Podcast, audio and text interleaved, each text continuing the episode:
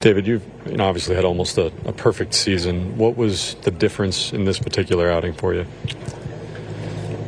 I mean, I felt like I had great stuff. I just gave up a three-run home run. I mean, for some reason, lefties are catching my curveball deep and taking me to the deepest part of the park. I don't think I've ever given up any home runs like that in years past, but uh, it's happening to me now. So I guess I got to make some adjustments. I know, you know you've talked a lot about the want to in here and, and how each and every day you're just trying to find a way out of this.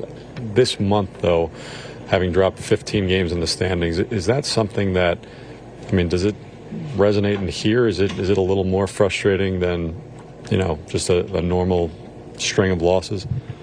I mean, it sucks. There's no other way to put it. Um, we're trying.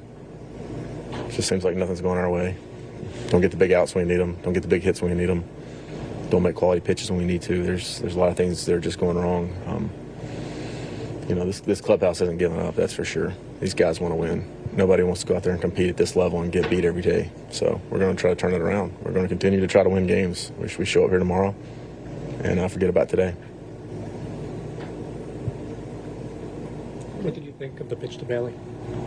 It was a home run, wasn't it? It wasn't good enough.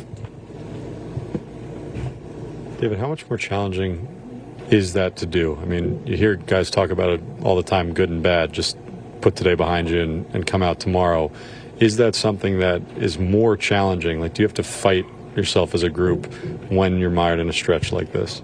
I mean, I'm going to forget about it. There's nothing I can do about it. I can't take back the pitches I threw. Um, just show up with a good attitude tomorrow and try try to get something started. I mean, got to win a ball game.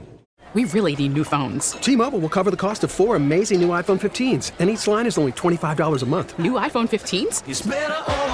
Only at T-Mobile get four iPhone 15s on us and four lines for 25 bucks per line per month with eligible trade-in when you switch.